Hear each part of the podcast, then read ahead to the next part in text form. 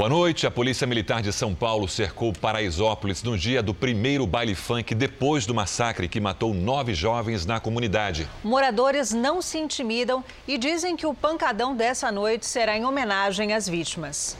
As faixas estão espalhadas exatamente onde os nove jovens foram mortos, no local do baile da 17. Foi a Nívia, dona de casa, mãe de seis filhos, quem fez essa homenagem às vítimas uma semana depois das mortes. O que está entalado aqui? A injustiça, a impunidade, a violência que a polícia entra dentro de Paraisópolis entendeu? Eu não estou falando, ah, a polícia não vai entrar em Paraisópolis. Eu sei que vai entrar em Paraisópolis, mas que eles entrem em Paraisópolis e façam o trabalho deles, como, como o governador fala, do jeito correto, da maneira correta, sem precisar humilhar ninguém, sem precisar bater em ninguém, sem precisar chutar e até mesmo matar. Daqui a pouco, a população vai fazer um baile na rua em homenagem às vítimas. A comunidade vai distribuir camisetas como essas. Milhares foram confeccionadas durante o dia. Hoje vai acontecer uma resposta de paz, é um baile para falar sobre o que aconteceu aqui no final de semana passado, sobre as vítimas que morreram. A polícia militar chegou cedo e durante todo o sábado ocupou o entorno de Paraisópolis, em motocicletas, com a cavalaria e com muitas viaturas de vários setores da PM. Fortemente armados, eles se colocaram nas entradas da comunidade. O baile desta noite será o primeiro depois que nove jovens que participavam do evento morreram pisoteados na ação policial. Fontes da Secretaria de Segurança Pública me disseram que durante todo o final de semana haverá policiamento ostensivo na comunidade. Além disso, a tropa de choque da PM ficará nos arredores, pronta para entrar, se for necessário. Homens da Corregedoria da Polícia Militar também ficarão de plantão durante 24 horas, circulando em seis viaturas para coibir qualquer eventual abuso policial. Essa mesma estratégia foi usada hoje de madrugada. A polícia cercou a região impedindo a chegada de quem vinha de fora. Vias foram bloqueadas e muitas pessoas revistadas. As ruas ficaram sem movimento. Bares que costumam ficar abertos até tarde fecharam as portas. E o pancadão não aconteceu. Uma noite de sexta-feira bem atípica na segunda maior comunidade de São Paulo. Agora, outros destaques do Jornal da Record. Veículo é saqueado no centro de São Paulo. Presidente Bolsonaro cancela a resolução e mantém imposto diferenciado para microempreendedor. Construção civil reaquece com a venda de imóveis e gera novos empregos. Policial que agride homem com brutalidade nos Estados Unidos é afastado. Jovens infratores buscam na arte de Leonardo da Vinci a inspiração para mudar a vida.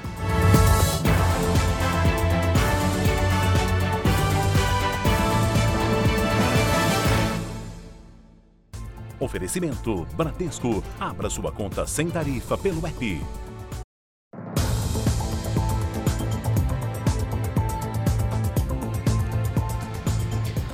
Uma grande empresa de tecnologia sofreu uma derrota esta semana. A juíza da oitava vara do trabalho de São Paulo reconheceu o vínculo empregatício entre um aplicativo de entregas e os motociclistas que prestam serviços. A decisão em primeira instância inclui os 15 mil entregadores que o aplicativo tem cadastrados aqui no Brasil.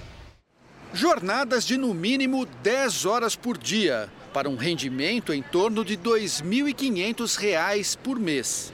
No começo eram ganhos altos, com uma carga de trabalho menor, só que agora mudou o jogo, né? Você trabalha três vezes mais e recebe menos do que você recebia antigamente. Muitos trabalham na informalidade e a maioria sem folgas definidas. Sábado e domingo o pessoal trabalhando direto, numa atividade de risco, entendeu? Que só aqui na cidade de São Paulo está matando aí uma média de 400 motociclistas por ano, fora os acidentados, né? Foi contra essa situação que o Ministério Público do Trabalho de São Paulo entrou com uma ação coletiva. Esses trabalhadores é, não têm tempo para descanso, eles se ativam nesse aplicativo durante praticamente todo o dia. Esses trabalhadores não têm, muitas vezes não, não utilizam os, os dispositivos, de, os equipamentos de segurança, como capacete, colete, tal. isso não há, não há um controle da, por parte da empresa com relação a isso. Então, é, há uma, uma total desproteção a, a, esse trabalhador. A justiça entendeu que o aplicativo é um empregador e não apenas um intermediário entre os clientes e os motoboys. Segundo a juíza, a relação de trabalho está clara pela regularidade na prestação de serviço, pela subordinação, pelo pagamento das entregas e pela pessoalidade, já que só pode trabalhar quem tem contrato. A justiça determinou que a empresa deve registrar todos os motociclistas, implementar controle de jornada de trabalho de até 8 horas diárias, com intervalo mínimo de 11 horas entre uma jornada e outra, implantar o descanso semanal de 24 horas, pagar adicional de periculosidade, contratar seguro de vida e acabar com os prêmios por produção, taxa de entrega ou comissão para desestimular a imprudência no trânsito. Na decisão, a juíza Lávia Menendes ainda escreveu: deixar o trabalhador por aplicativo à margem das garantias significa retroceder nos direitos sociais a um tempo anterior à própria CLT de 1943. Significa o retrocesso à Idade Média. A empresa de aplicativo diz que vai recorrer e afirmou também que a transformação digital está provocando mudanças estruturais no mercado de trabalho e na economia e considera natural que a inovação gere dúvidas. Outras empresas de entregas por aplicativo estão sendo processadas pelo Ministério Público do Trabalho de São Paulo.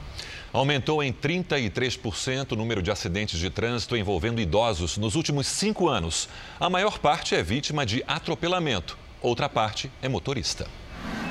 82 anos de idade e uma regra de ouro ao volante. Menos acelerador e mais juízo.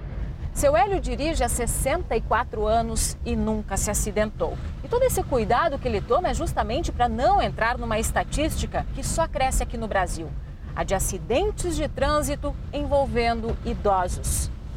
Só nesse ano, pelo menos 14 mil pessoas com mais de 65 anos foram vítimas do trânsito. Dois em cada dez idosos estavam dirigindo, mostram os números da última década. Se você está nervoso, não dirija. Não beba, não beba. Principalmente, saia com o tempo. A maioria das vítimas idosas era pedestre seis em cada dez. Por isso, o conselho do médico especialista em trânsito. Espere, vá junto com o fluxo de pedestres. Se tiver dificuldade, muitas vezes ajuda espontânea ou solicitada de outras pessoas. Respeite a sinalização. Né? E se não estiver em boas condições mentais e físicas, não saia sozinho. Uma quadrilha de estelionatários movimentou 230 milhões de reais de forma ilegal em Santa Catarina em apenas um ano. Os golpistas ofereciam carros de luxo com preços bem abaixo do mercado e não entregavam os veículos. O dinheiro depois era lavado em empresas de fachada. O quartel-general da quadrilha funcionava neste galpão em Tijucas, no litoral catarinense. Aqui foram encontrados alguns dos carros usados no golpe. Também foram feitas buscas neste condomínio de luxo em Matinhos, no Paraná. Na casa do principal suspeito, os agentes apreenderam joias e bolsas de grifes famosas. Um par de tênis de mais de 7 mil reais, cristais feitos sob encomenda e uma coleção de relógios, um deles avaliado em mais de um milhão de reais. A polícia não revelou os nomes dos envolvidos, que também costumam viajar com aviões e helicópteros fretados. Tudo graças ao dinheiro obtido com os golpes. Por enquanto, a justiça não autorizou a prisão de ninguém. Segundo a polícia, o chefe da quadrilha ganhava a confiança de empresários e profissionais liberais de cidades do interior de Santa Catarina. Ele dizia ter direito a créditos de ICMS e por isso conseguia comprar carros de luxo por preços bem abaixo do mercado. O golpista oferecia essa mesma vantagem aos clientes e assim conseguia enganar muita gente. Primeiro ele pegava duas pessoas e efetivamente entregava o veículo, até tendo um prejuízo, pode-se dizer assim. Num segundo pedido, dez pessoas é, para 10 pessoas, ele pegava o dinheiro adiantado e já não entregava. Aí ia para uma outra cidade e fazia o mesmo modus operandi. Um empresário que não quer ser identificado conta como caiu no golpe. Primeiro, o suspeito ofereceu pneus e óleo diesel baratos. As primeiras compras ele, ele entregou o produto tudo certinho, não teve atraso. Posteriormente a isso ofereceu caminhonetes, né?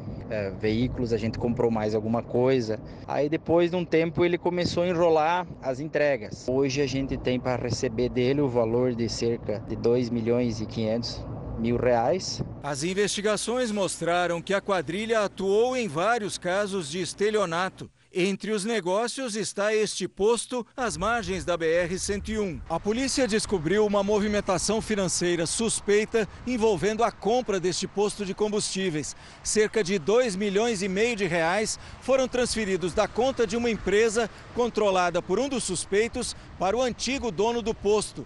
Uma semana depois, o posto foi transferido para o nome de um frentista usado como laranja. Em menos de um ano, a quadrilha movimentou 230 milhões de reais, de acordo com as investigações. Só em Santa Catarina, o grupo abriu mais de 50 empresas para tentar esconder o patrimônio. Para nós está caracterizado o crime de lavagem de dinheiro.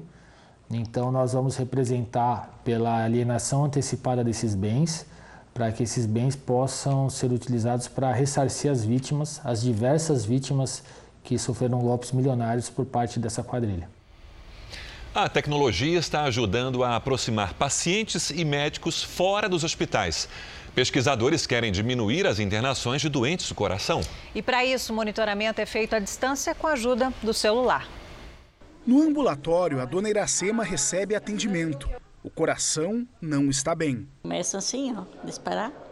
40% dos pacientes que têm insuficiência cardíaca voltam para o hospital em até três meses depois de receber alta.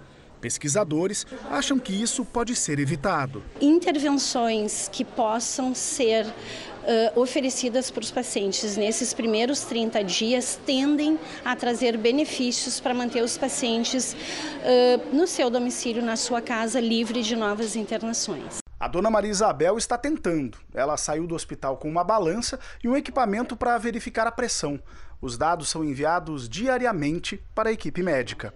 O que a pessoa doente precisa mesmo é de uma assistência constante do hospital. E isso aí, tá, agora, essa programação está fazendo a diferença na vida da gente. As mensagens chegam até esta central, que também controla os medicamentos usados pelos pacientes. Além de ter lembretes no dia a dia, faz com que ela se sinta cuidada também. E isso faz com que a pessoa também tenha uma melhor adesão ao seu tratamento. O estudo vai analisar 700 pessoas em centros de saúde do SUS de 12 estados. A conclusão só sai no ano que vem, mas os pesquisadores já têm uma certeza. Eles sempre nos dizem que sentem que a equipe está com eles em casa. Para quem tem filho, essa época do ano traz outra preocupação além do presente de Natal a lista de material escolar. E como pesa no bolso, né? Mas unir forças pode ser uma boa dica para economizar. Essas mães fazem parte de um grupo em uma rede social com 50 famílias. Elas resolveram se unir para comprar à vista, agora em dezembro, o material escolar dos filhos para o ano que vem. As mães eh, começaram a fazer orçamentos nas papelarias da região.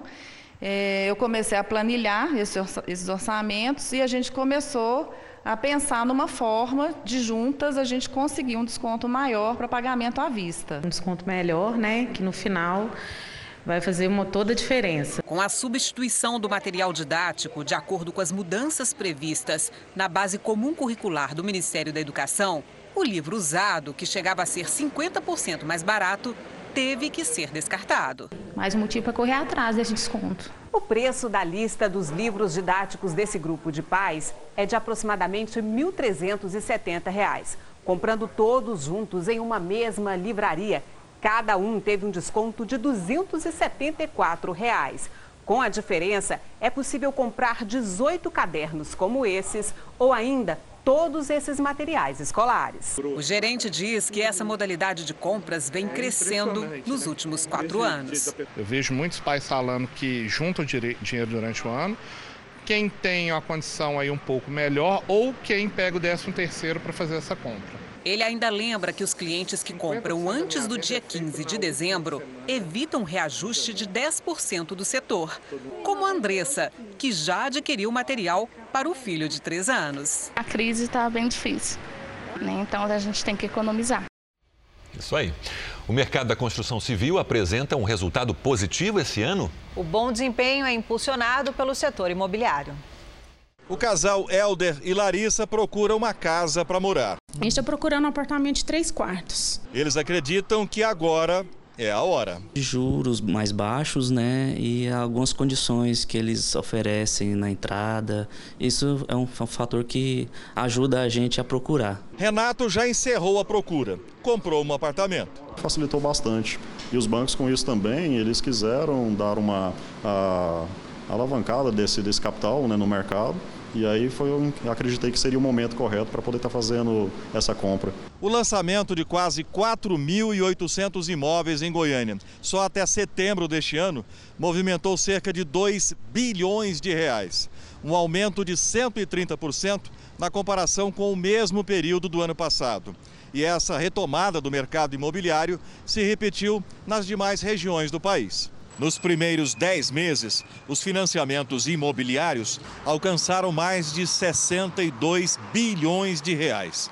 O valor representa um crescimento de 34% em relação ao mesmo período do ano passado. Esse impulsionamento do crédito faz com que o mercado imobiliário tenha um grande desenvolvimento, porque os bancos já baixaram muito a sua taxa de juros. Hoje você consegue fazer uma contratação a 8%, num produto econômico a partir de 6,5% e assim por diante. Foi o cenário otimista que animou o empresário Sereno Leão a montar uma imobiliária. Está vindo um momento de nascer grande. A gente consegue já entrar com 70 corretores ativos e mais 10 gerentes dentro do processo. Então a gente já nasce com 80 colaboradores colaboradores. Quem é do ramo acredita que o mercado imobiliário deve aquecer ainda mais. Existe muita demanda para o mercado imobiliário. É né? uma demanda natural, né? uma demanda orgânica. A nossa ideia para dezembro é chegar em 100 colaboradores e virando em 2020 até março 180. Bom, como vocês viram, a construção civil ainda bem né, está se recuperando. Pois é, e nesse cenário, o setor voltou a empregar, atingindo o melhor resultado dos últimos quatro anos. Desde que saiu de São José do Egito, no sertão de Pernambuco, rumo a São Paulo, Antônio subiu todos os degraus da construção civil. De servente a mestre de obras, se tornou empreiteiro e chegou a contratar 250 pessoas. Mas a crise o quebrou e de empresário, Antônio voltou a fazer bicos. Eu trabalhei de predeiro, eu trabalho de carpinteiro, entendeu? Pegava outros bicos que talvez não era minha área, mas era na área da construção. Há dois meses ele conseguiu emprego numa construtora e é mestre mais uma vez. Eu estou sentindo que o mercado voltou a crescer novamente, entendeu? Através de meus amigos mesmo, tinha muitos parados. E a gente vê no andar aí da cidade, vê que tem muitos canteiros de obra, entendeu? A indústria da construção civil mostra sinais de recuperação. Em outubro, os indicadores de emprego e atividade alcançaram o maior nível dos últimos sete anos, de acordo com o levantamento da Confederação Nacional da Indústria. A construção civil se aquece, o setor fica mais otimista e, com isso, surgem postos de trabalho. O Cadastro Geral de Empregados e Desempregados do Ministério da Economia, o CAGED, registrou quase 125 mil novas vagas nesta área de janeiro a outubro deste ano. É o melhor resultado para o período desde 2015.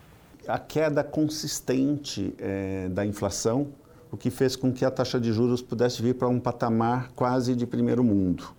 Deve ainda ser menor, mas nesse momento a gente já está vivendo uma coisa que o Brasil nunca teve na sua história.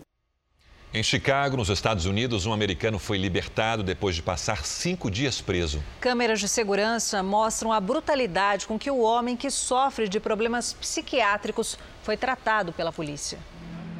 Em liberdade novamente ao lado da mãe, Bernard Kirsch agradeceu a todos que rezaram e pediram por ele.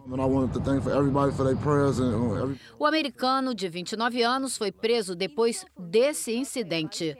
Um morador gravou o momento em que o policial levanta Bernard no ar e joga o corpo dele no chão com tanta força que a cabeça do homem parece quicar na calçada. Bernard estava bebendo vodka quando foi multado, porque é proibido consumir bebidas alcoólicas na rua em Chicago. Segundo a polícia, ele teria cuspido no rosto do policial, que reagiu assim. Bernard passou cinco noites preso até conseguir sair sob fiança.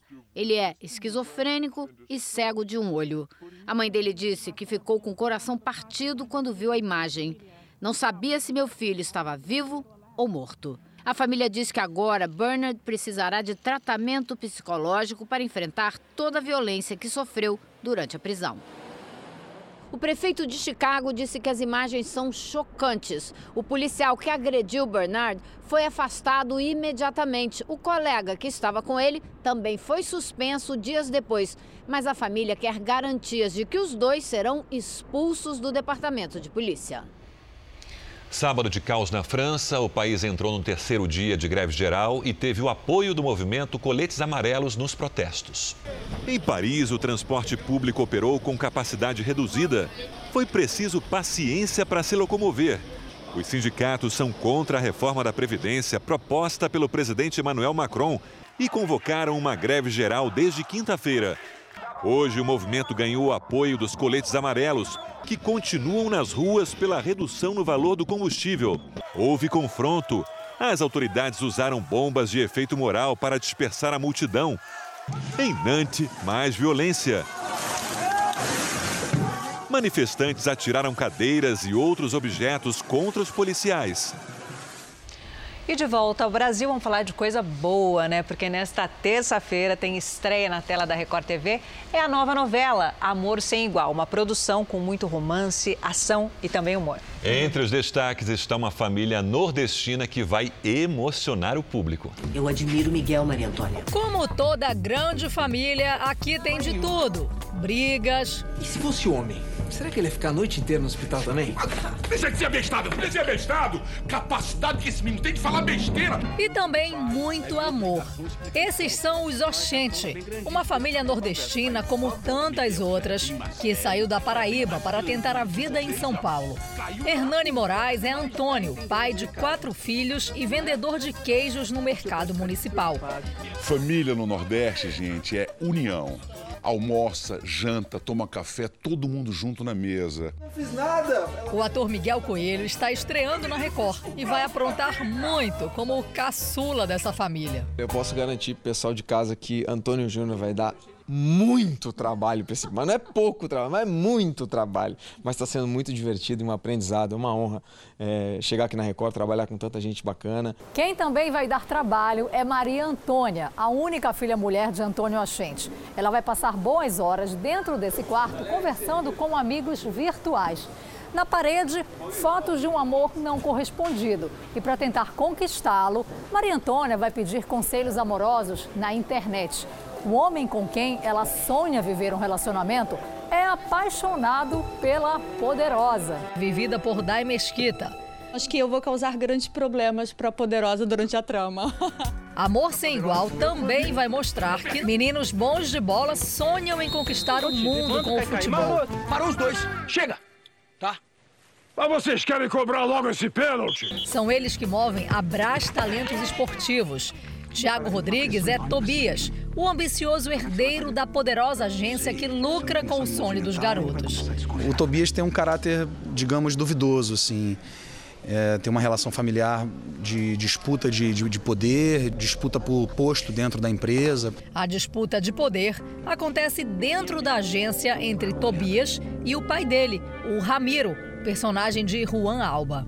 Todo pai, ele certo ou errado, ele tenta olhar para um filho é, com um ar de correção, com um ar de que quer que ele seja, quer que ele se espelhe nele mesmo, né? O que, que foi? Apareceu uma doença? Qual o problema? Problema, Tobias.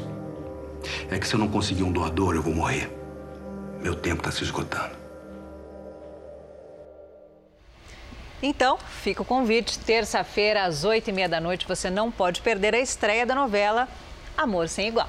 Veja a seguir: banco com dados de perfis genéticos cresce no Brasil e ajuda a desvendar crimes. E ainda nesta edição, um encontro de jovens infratores com o mestre do Renascimento, Leonardo da Vinci.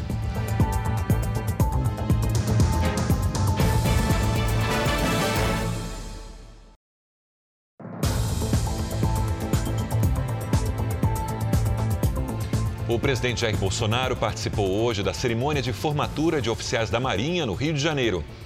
A formatura de 205 aspirantes da Marinha contou também com a presença do ministro da Defesa, Fernando Azevedo e Silva, e prefeito do Rio, Marcelo Crivella. Em um rápido discurso, Jair Bolsonaro destacou a carreira militar e o esforço dos novos oficiais. Disse ainda que todos devem se unir por um Brasil melhor.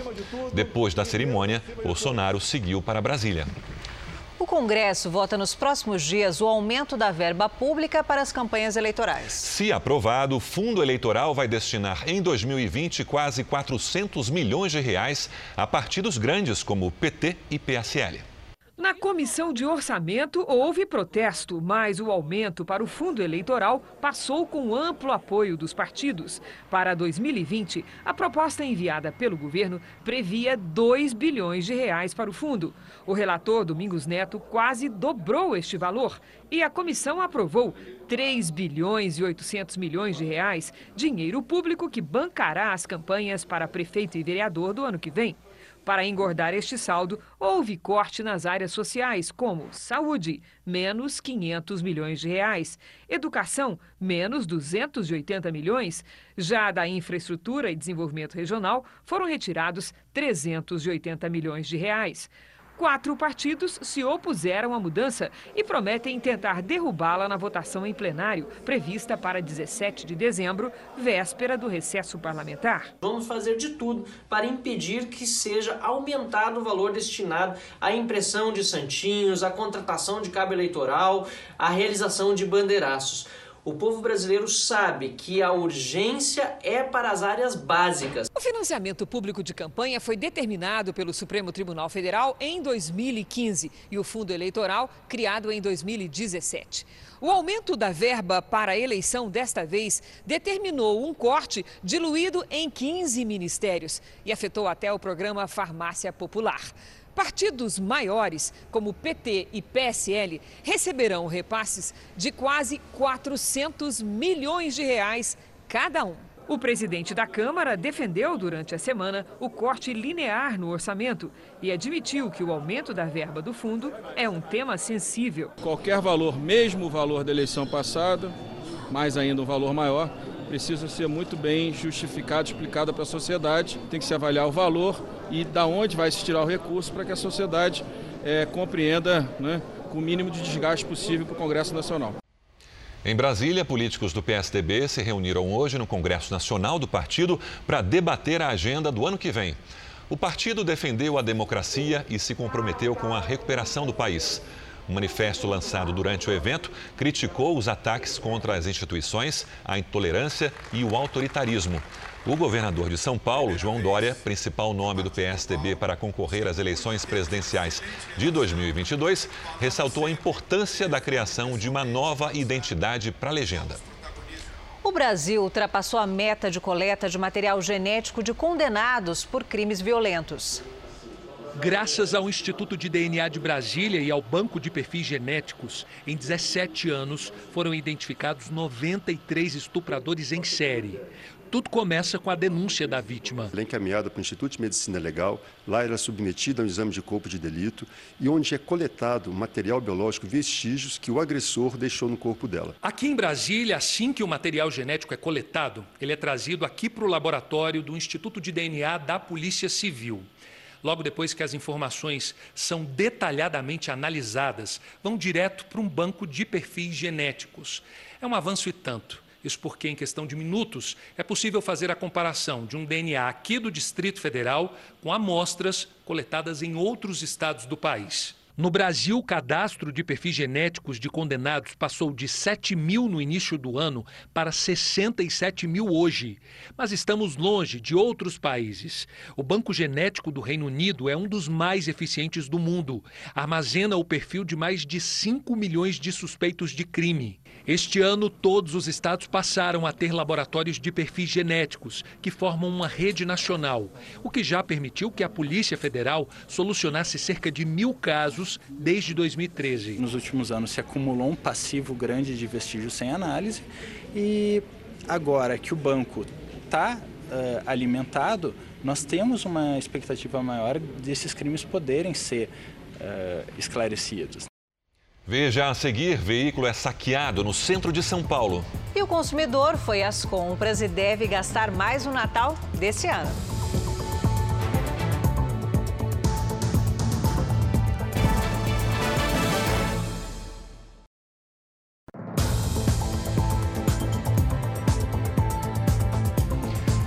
Parceria entre a Companhia Paulista de Trens Metropolitanos e o Sebrae oferece a possibilidade de formalização para vendedores ambulantes que hoje atuam dentro dos vagões. Esse tipo de comércio é proibido e, segundo a CPTM, não tem a aprovação de usuários. Todo tipo de mercadoria. 10 reais carregador, o fone brinde, moço. De alimentos a utensílios. Os próprios ambulantes chamam de shopping trem a venda relâmpago entre uma plataforma e outra. Não é de hoje que a atuação dos ambulantes nos trens gera impasse, causa conflitos, divide opiniões. Uma situação que só se agrava com o aumento da informalidade. Em apenas um ano, o número de apreensões em trens de São Paulo e da Grande São Paulo aumentou cerca de 15%, passando de 2 milhões de mercadorias apreendidas dentro e fora dos vagões. Márcia e Antônio vendem mercadorias nos trens. Os dois fazem parte da primeira turma de 50 ambulantes que se preparam para trabalhar de maneira legal dentro das estações. As estações, assim como essa, você percebe que existem espaços disponíveis, especialmente para aqueles que estão buscando essa oportunidade.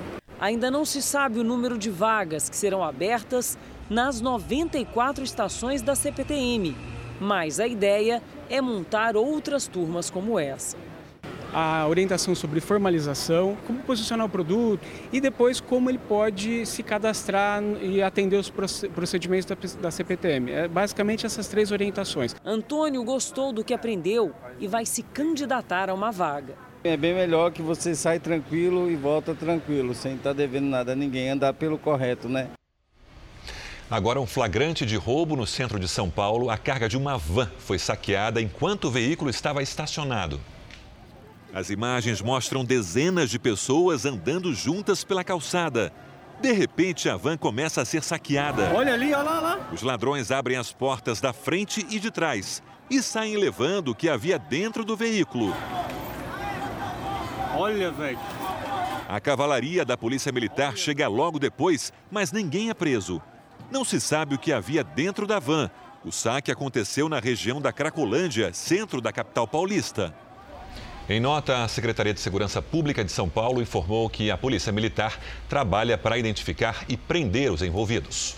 30% dos acidentes em rodovias brasileiras envolvem veículos que fazem transporte clandestino. Um serviço que pode ser mais barato, mas o risco é muito alto. Em Goiás, uma operação prendeu 16 pessoas que faziam esse tipo de transporte. O vídeo feito pelos policiais mostra um aviso de interdição na fachada, mas a empresa funcionava normalmente. Desocupa o pessoal, hein? A agência de turismo clandestina tinha sido fechada pela fiscalização no dia anterior. Essas pessoas que foram flagradas e foram conduzidas à Polícia Civil foram autuadas porque estão exercendo uma atividade econômica sem preencher os requisitos, além do fato de estarem colocando em risco a vida e a saúde dos consumidores. A operação é uma parceria da Agência Nacional de Transportes Terrestres com as polícias Civil e Militar de Goiás. Os trabalhos se concentram no entorno da rodoviária de Goiânia, região de comércio popular que chega a movimentar 300 mil pessoas num fim de semana, nesta época do ano. Cinco agências que ofereciam viagens clandestinas foram interditadas. Até agora, 16 pessoas foram detidas. A operação mira também motoristas que oferecem viagens clandestinas entre Goiânia e Brasília. Segundo as investigações, um único veículo fez o trajeto de cerca de 200 quilômetros 800 vezes em seis meses. Este carro de passeio comum foi flagrado sendo carregado com bagagens em frente à rodoviária. O destino seria a capital federal. O dono foi detido e o veículo apreendido. Segundo a NTT, em todo o Brasil, 618 veículos irregulares foram apreendidos só no primeiro semestre do ano. De acordo com a agência, um terço dos acidentes em rodovias tem envolvimento de veículos que fazem transporte clandestino. Já tivemos é, situações de agressão, seja física ou sexual, roubo, transporte de drogas, de armas, fora os condutores que não têm a devida habilitação e capacitação para realizar o transporte remunerado de passageiros. Depois do outubro rosa e do novembro azul, chegou a vez do dezembro laranja. O alvo de agora é o câncer de pele, o mais comum entre os brasileiros. Camila é fiel à recomendação do dermatologista. Não abre mão do filtro solar. Tem que usar, mesmo que seja um dia nublado, o sol continua lá em cima das nuvens, continua mandando raio ver pra gente. Mas o hábito de se proteger não é unanimidade. Na verdade, eu até esqueço a existência dele, né? Porque eu não uso. Estudos da Sociedade Brasileira de Dermatologia revelam que 70% ou mais da radiação solar que recebemos durante a vida é adquirida no dia a dia, seja na ida ao trabalho ou na saída na hora do almoço, por exemplo. Apenas 30% da radiação é obtida nos momentos de lazer, quando vamos à praia, por exemplo, ou passeamos no parque. O câncer de pele é o tipo mais frequente da doença. De acordo com o Instituto Nacional do Câncer, o INCA, um em cada quatro tumores malignos diagnosticados no Brasil correspondem ao câncer de pele. Pintas que mudam sua cor, mudam, muda sua borda, uh, uh, passa a ter um aspecto diferente, cresce mais rápido, deve ser, deve ser examinada por um dermatologista. No Hospital das Clínicas, em São Paulo, médicos atenderam e esclareceram dúvidas da população sobre a doença. O mutirão faz parte da campanha nacional de prevenção ao câncer de pele. É o Dezembro Laranja. Antônio Carlos fez o exame preventivo. No braço mesmo apareceu umas manchinhas pretas, assim, eu me preocupei com isso, né? Ainda mais que eu tomo sol direto, como eu trabalho na rua. Os cuidados para se proteger do sol devem se intensificar ainda mais nos próximos anos. De acordo com a Agência Meteorológica da ONU, a década atual deve ser a mais quente já registrada. Em resumo, as pessoas devem evitar o sol das 10 às 4 da tarde e se proteger do sol com protetores solares, chapéu, usar camiseta. Aos 82 anos, Isabel estava preocupada com as manchas que tem na pele e não conteve as lágrimas ao receber o diagnóstico médico. Disseram que era tudo do bem, para mim não ficar preocupada. Que bom, dona Isabel. E veja agora os destaques do próximo Domingo Espetacular. O Domingo Espetacular vai mostrar a história de uma mulher que procura a filha desaparecida há 10 anos. E também a técnica capaz de mostrar como as crianças que sumiram há muito tempo estariam hoje. Ela tem apenas 12 anos e conseguiu montar uma biblioteca com 4 mil livros na comunidade em que mora. Nossa, é gigante o espaço. Sim, é gigante. Na terra dos tapetes orientais, Álvaro se surpreende com a ousadia da arquitetura e com o bom humor do povo. É no Domingo Espetacular, logo depois da Hora do Faro. Até lá! Consumidores com mais presentes e lojistas com mais lucro do que no ano passado. Essas são as expectativas né, para as vendas de Natal que já lotam os shoppings e enchem as sacolas de compras. Natal se aproximando e todos os caminhos levam às compras. Geralmente eu compro para meus filhos, né, para meus netos. A busca pelos presentes de fim de ano encheu os shoppings aqui no Rio de Janeiro e todo esse movimento deve aumentar ainda mais nos próximos dias. A estimativa é que esse ano o comércio brasileiro lucre quase 5% a mais do que no Natal passado. As vendas podem chegar a quase 36 bilhões de reais, o maior lucro para o período dos últimos seis anos. Os dados são da Confederação Nacional do Comércio de Bens, Serviços e Turismo. Está melhor. É, as ofertas, o Saiu o nosso 13 terceiro direitinho. No setor de brinquedos, um dos mais procurados dessa época, a criançada pede, mas os pais tentam negociar. Não gostou de sapato não, Manu? Ela falou, esse não, tá apertado, não gosto. Mas na verdade ela não quer saber de experimentar. 65% dos consumidores não devem só comprar presentes para os outros, mas também vão se presentear. Ah, eu gosto de bolsa, gosto de sandália, essas coisas. O ideal é ser otimista, mas sem tirar os pés do chão. Se gastou mais no presente, tenta compensar em outro e assim sucessivamente. A ideia é você não gastar mais do que aquilo que você é, colocou naquele item, para que depois, em janeiro, não falte dinheiro para o resto. Estou pensando em janeiro, que aí vai ter o Black Friday verdadeiro. O governador de São Paulo, João Dória, criticou hoje a decisão do desembargador Alex Zilenovski de suspender a tramitação da reforma da Previdência Estadual. O projeto de autoria do Executivo estava sendo discutido na Assembleia Legislativa. O governador disse que o desembargador interferiu no processo e que respeita tanto o Judiciário quanto o Legislativo, mas são poderes independentes. O governo determinou a revogação da medida que tirava do cadastro de microempreendedores atividades ligadas às artes e à cultura. De Brasília, Cristina Lemos tem as informações ao vivo. Cristina, boa noite. Boa noite, Sérgio. Boa noite a todos. Olha, o presidente Jair Bolsonaro anunciou que vai propor a revogação dessa medida ao Comitê Gestor do Simples Nacional, que é uma entidade autônoma é, é, presidida por União, estados e municípios. Essa medida, na prática, foi publicada na última sexta-feira.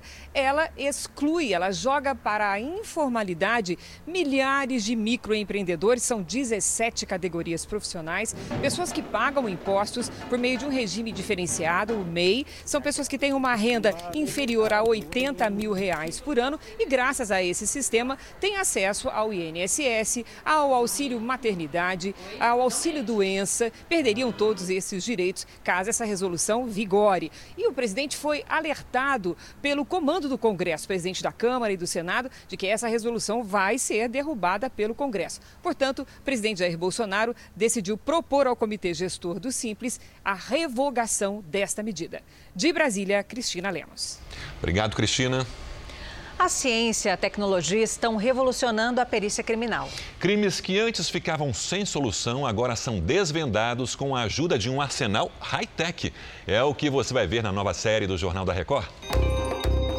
É na perícia que nossos profissionais vão buscar os vestígios e transformar esses vestígios em provas.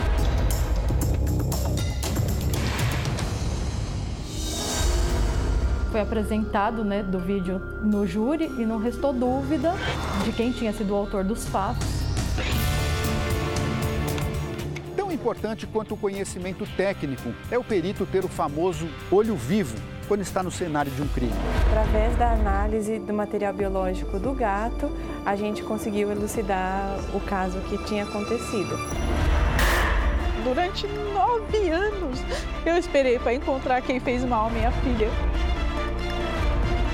a gente pode afirmar categoricamente que o perfil encontrado na vítima é do perfil da pessoa que a gente identificou. Liquidificador, gesso, vinagre, carvão, carregador de celular. Você pode até se perguntar o que isso tem a ver com perícia, mas a resposta, por incrível que pareça, é tudo. A Justiça de Minas Gerais concedeu liberdade provisória a uma advogada suspeita de injúria racial. Vamos a Belo Horizonte conversar com a repórter Ellen Oliveira. Ellen, boa noite. Boa noite. Natália Burza Gomes do PIN, de 36 anos, foi solta depois de pagar fiança de 10 mil reais. A advogada foi presa nesta quinta-feira após cometer injúria racial contra um taxista. Ela disse que teria, depois né, de que ele ofereceu um táxi para ela, ela disse que não anda com negro e ainda cuspiu nos pés do motorista. Ela também desacatou a polícia. A mulher responde por desobediência, desacato e resistência, além de injúria racial. Natália saiu do fórum depois de uma audiência de custódia e seguiu de ambulância para um hospital. Segundo a defesa, ela sofre de problemas psiquiátricos. De Belo Horizonte, Ellen Oliveira. Obrigado, Ellen. Uma iniciativa em Salvador está quebrando barreiras para os autistas no mercado de trabalho. E a forma de fazer isso foi levar informação para derrubar preconceitos. Lucas enfrenta os desafios do primeiro emprego aos 28 anos. Nessa farmácia de Salvador, o jovem autista, que fala cinco idiomas, é responsável pela organização das prateleiras. Pelo fato de de, aqui no Brasil tem tantos desempregados e isso me faz sentir um privilegiado. Gabriel também tem autismo, um transtorno neurológico que dificulta a capacidade de comunicação e interação social. Ele é estagiário do setor de informática da Defensoria Pública da Bahia. Atento pelo computador, Gabriel observou que uma impressora estava com problema e logo se adiantou para resolver. Eu estou gostando muito. As pessoas aqui são divertidas, engraçadas. Sinceramente, aqui me faz bem. O pai de Gabriel chegou a ter dúvidas se deveria deixar o filho trabalhar. Hoje comemora a decisão. Um ano atrás, Gabriel não ia em uma padaria. Hoje, Gabriel né, consegue a um, a um banco, Gabriel faz integração de ônibus, metrô. Né? Gabriel tem uma rotina totalmente normal. A mesma oportunidade de Gabriel tiveram outros três jovens com autismo. A resposta deles é a mais positiva possível. Né? A gente tem percebido, não só em contato direto com eles, mas com os familiares, como a, o estágio na Defensoria Pública, como esse período de aprendizado para eles é, tem sido importante, inclusive para o desenvolvimento de outras aptidões deles. Chegar ao mercado de trabalho não é um caminho fácil para essas pessoas, mas aqui em Salvador, uma instituição criada pela mãe de uma autista vem fazendo a ponte entre esses jovens e os empregadores. Seis já conseguiram uma oportunidade, mas 18 ainda esperam por uma vaga. Essa mistura de falta de boa vontade e falta de conhecimento gera preconceitos. Então, na medida que a gente vai elucidando as informações e sobre o mundo do autismo, as pessoas vão perceber que sim, é possível e a gente vai ver resultados como nós estamos vendo aqui. Dois indígenas da etnia Guajajara foram assassinados e outros dois ficaram feridos num atentado no estado do Maranhão.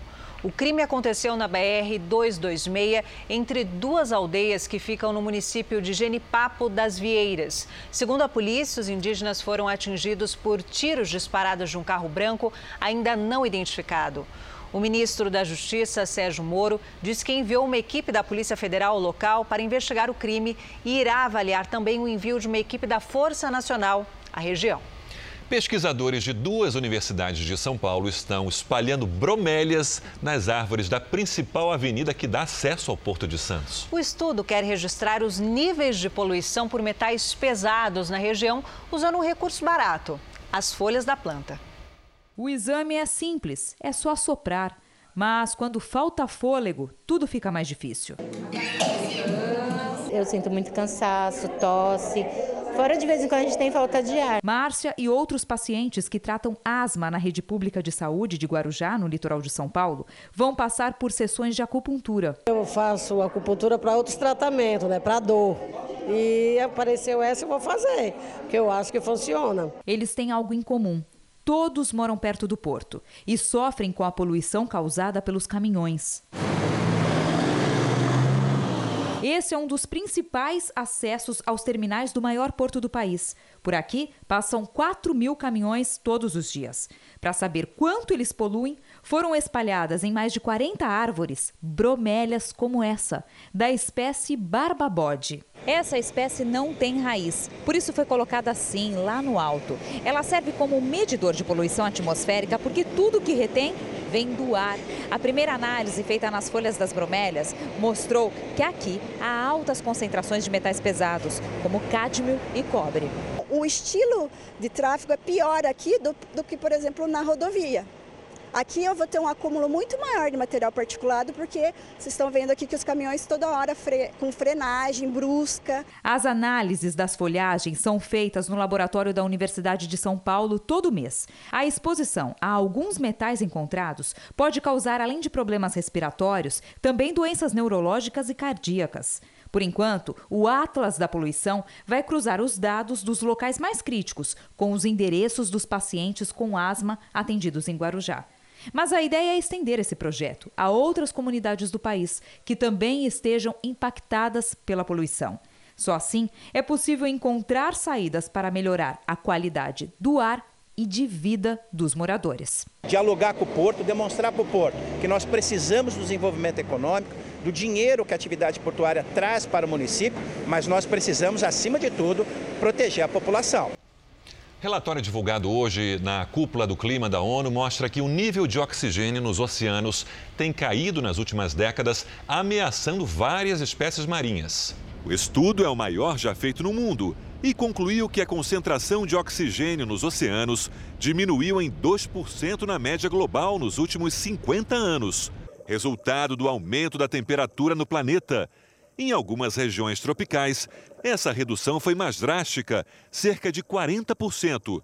Segundo os cientistas, essa mudança nos oceanos afeta principalmente espécies grandes, como atum e tubarões, além do impacto na economia.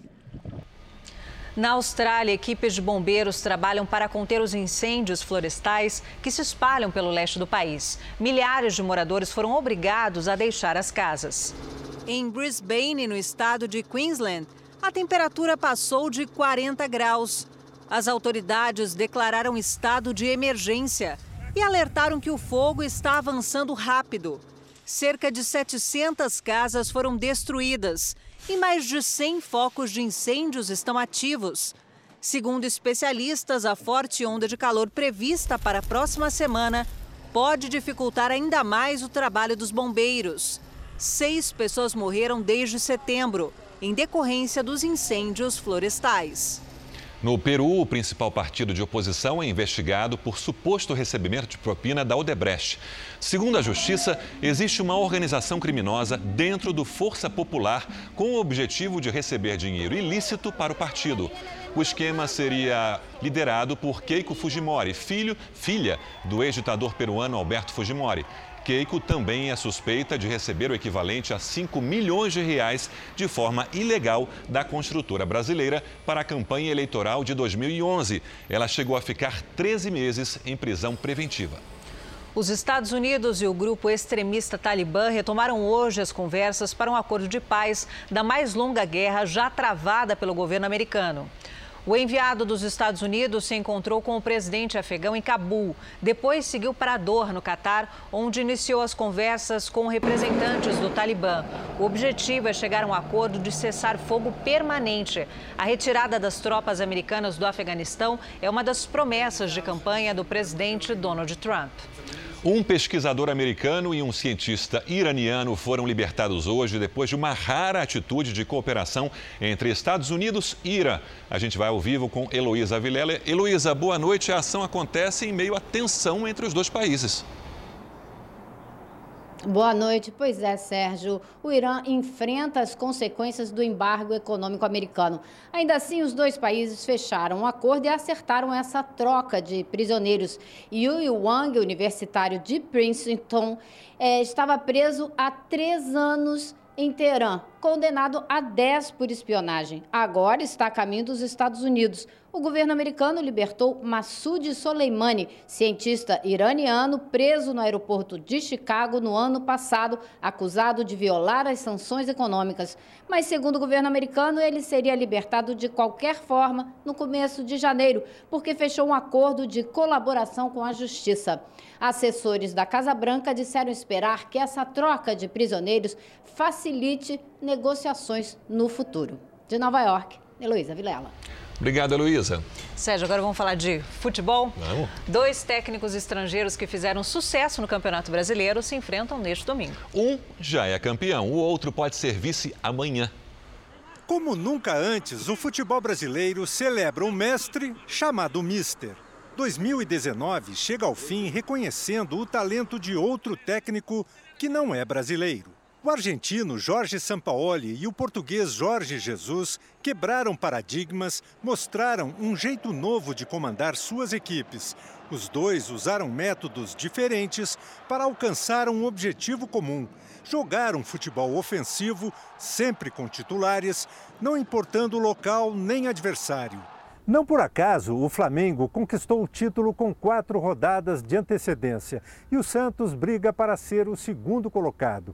Com trabalhos bem-sucedidos a partir daqui, Sampaoli, que despertou o interesse do Palmeiras, e Jorge Jesus sacudiram o mercado de treinadores e passaram a pressionar seus colegas brasileiros. Para alguns, a presença dos dois estrangeiros enriqueceu o futebol brasileiro. Para outros, virou motivo de desconforto. Responder do, Flamengo aqui não tem nada a ver. Tem espaço para todo mundo. A gente aprende com eles também, eles aprendem com, com, com a gente. O argentino Jorge Sampaoli só tem elogios para o português.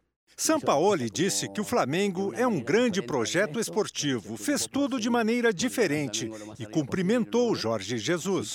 Solamente felicitá-lo. Feliz com a temporada no Brasil, o técnico português fez um alerta. Não façam comparações, porque hum, eh, os treinadores não são todos iguais, não são no Brasil, não são em Portugal, não são na Argentina. É a globalização do futebol com suas diferenças. Um hospital público do Pará está reduzindo os custos no tratamento de pacientes que precisam de órteses. Os aparelhos são feitos de PVC e auxiliam nas funções dos membros do corpo. O trabalho é inédito no Brasil. Seu Euquides teve 90% do corpo queimado em um acidente doméstico com gás de cozinha.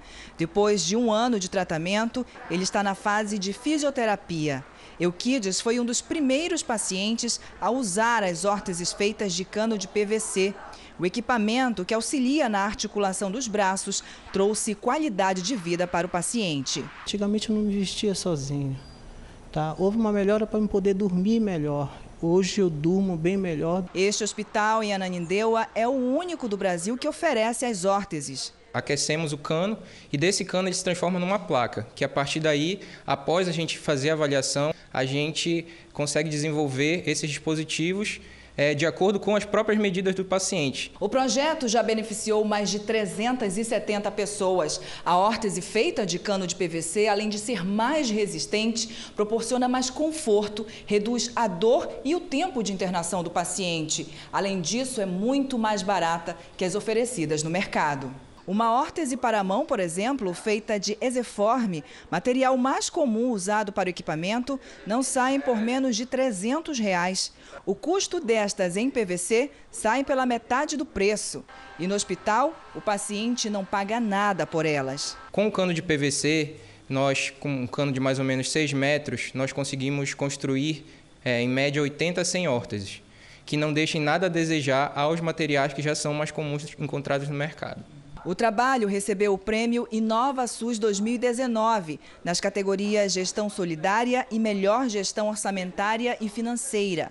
O dinheiro recebido deve ser investido para a produção de novas órteses. Próximo passo é expandir, né, a, a chegar alguns materiais para melhorar o laboratório e introduzir a, a, impressora 3D na impressão de próteses, para além das órteses o paciente sair daqui com uma prótese. Bom, agora você vai conhecer a história da dona Carminha. É uma professora que dá aulas de reforço para alunos pobres com dificuldade na escola. Dona Carminha coleciona histórias de vidas transformadas por causa do trabalho dela. Esta é Dona Carminha, uma professora bastante exigente. Prestar atenção no que vocês estão lendo, que eu não quero nada errado. São 66 anos de vida, 33 em sala de aula, sempre dando aulas particulares para crianças e adolescentes de baixa renda. Recebe uma ajuda de 100 reais por mês de cada aluno. O ideal é que eles sigam, que eles não percam o ano, que eles tomem consciência de que sem estudar eles não vão conseguir nada. Esse é o ideal. A sala onde acontecem as aulas de reforço é bem simples, fica nos fundos da casa de Dona Carminha. As cadeiras estão quebradas, as paredes sujas e a iluminação não é suficiente. Mas é aqui que muitas crianças conseguem uma transformação na vida. Samuel veio reencontrar quem tanto ajudou. Dona Carminha! 24 anos depois de aprender matemática na marra, ele virou professor da disciplina. Ela falava muito com a gente que ela cobrava porque ela queria formar cidadão de bem. Se não tivesse ela, acho que não chegaria, né? Porque eu não saberia ler, não saberia fazer as contas, aí tava, tava perdido. E tem muita gente com esse sentimento de gratidão por tanta ajuda da querida professora. A filha de Alenice é aluna de Dona Carminha. Como forma de agradecimento, resolveu fazer uma campanha para reformar a sala de aula. É o mínimo que a gente pode estar fazendo pela essa grande pessoa, por esse grande caráter né, de pessoa.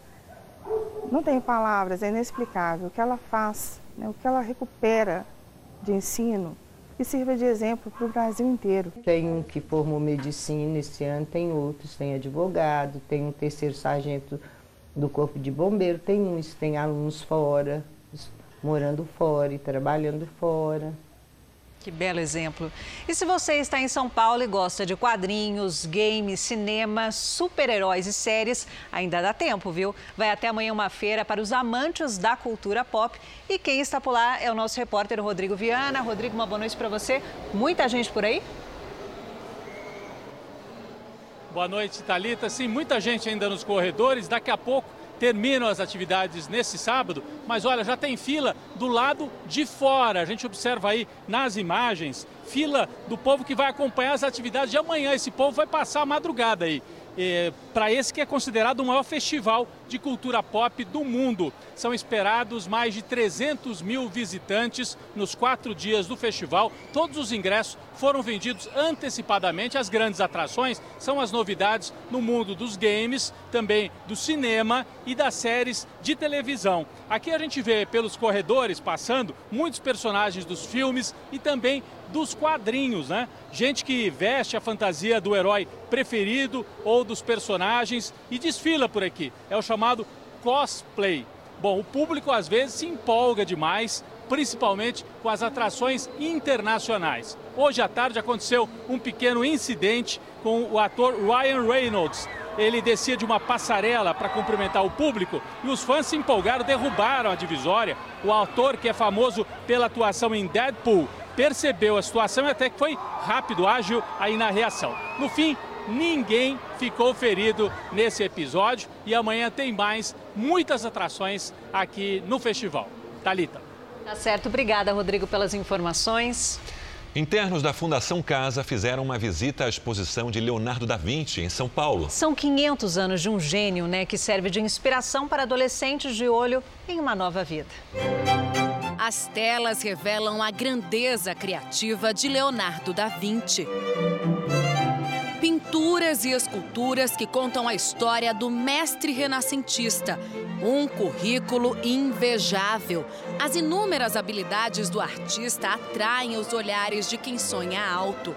São os internos da Fundação Casa, que acolhe menores infratores em São Paulo e buscam inspiração. A visita ao museu é uma aposta de que o encontro com Da Vinci desperte a vontade de produzir, prosperar, que aqui eles se sintam acolhidos a partir de um simples sorriso como o de Mona Lisa, que dá as boas-vindas a quem chega. Este jovem que está no centro de acolhimento há quase um ano diz que é hora de colocar em prática o que se aprende lá dentro. É tipo um jogo, né? Onde tem várias fases. Primeiramente, um bom dia, tudo bem. Perguntar como é que vai. Aí a gente vai superando, né? Esta garota descobriu curiosidades sobre o trabalho do pintor e um incentivo para o que pretende fazer no futuro. Chama muita atenção porque eu quero ser arquiteta pelos desenhos que eu nunca tinha visto, que é meio antigo, aí me interessou muito. Fernando é ex-interno. Hoje estuda para se tornar ator. O sorriso é de encantamento, de quem sabe que a arte também cura. Hoje minha vida está muito melhor, muito melhor. Eu, eu, eu me encontro com a arte, eu tenho muita muita possibilidade de vida. Hoje eu não tenho necessidade de nada, porque hoje eu tenho o caminho de encontrar, a gente toca, a gente faz apresentações, tem, tem tudo. Minha maior vontade, na verdade, é ser ator, né? Ser ator, atuar. O Jornal da Record termina aqui e você pode assistir a edição de hoje na íntegra no Play Plus. O JR também tem versão em podcast. É só acessar o Play Plus e as nossas outras plataformas digitais. Agora você continua com Cidade Alerta. E eu te encontro amanhã no Domingo Espetacular. Uma ótima noite e até lá. Bom programa. Obrigada. Boa noite.